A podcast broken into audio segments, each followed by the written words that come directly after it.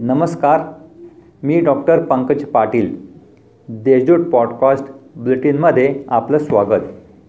आज रविवार तेरा नोव्हेंबर दोन हजार बावीस. ऐकूयात जळगाव जिल्ह्याच्या ठळक घडामोडी. जळगाव शहर महानगरपालिका आयुक्तपदाचा पदभार सहा महिन्यांपूर्वी डॉक्टर विद्या गायकवाड यांनी स्वीकारला.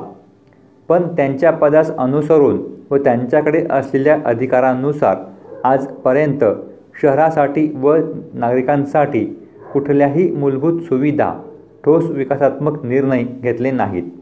त्यामुळे त्यांच्या कामाचे लेखापरीक्षण व्हावे अशी मागणी सामाजिक तथा आर टी आय कार्यकर्ते अनिल नाटेकर यांनी राज्यपाल भगतसिंह कोश्यारी यांच्याकडे पत्राद्वारे केली आहे. राहुरी येथील महात्मा फुले कृषी विद्यापीठात झालेल्या महाराष्ट्र राज्य आंतरविद्यापीठीय इंद्रधनुष्य युवक महोत्सवात कवयित्री बहिणाबाई चौधरी उत्तर महाराष्ट्र विद्यापीठाला एक सुवर्ण एक रौप्य व दोन कांस्य पदक असे एकूण चार पदके मिळाली आहेत.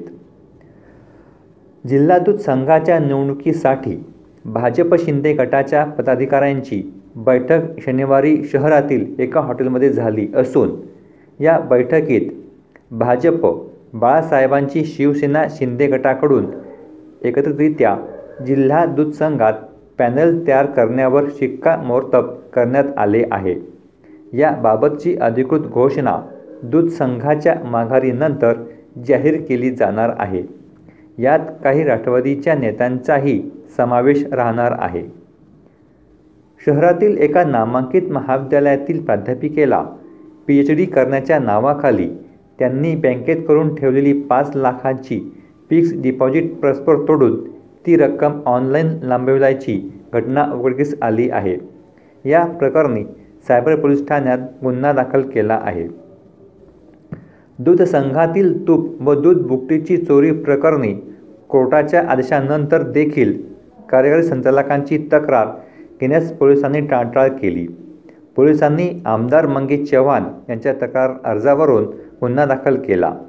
हा गुन्हा रद्द करून लिमयेंच्या तक्रारीवरून गुन्हा दाखल व्हावा यासाठी लिमये यांनी औरंगाबाद खंडपीठात याचिका दाखल केली होती.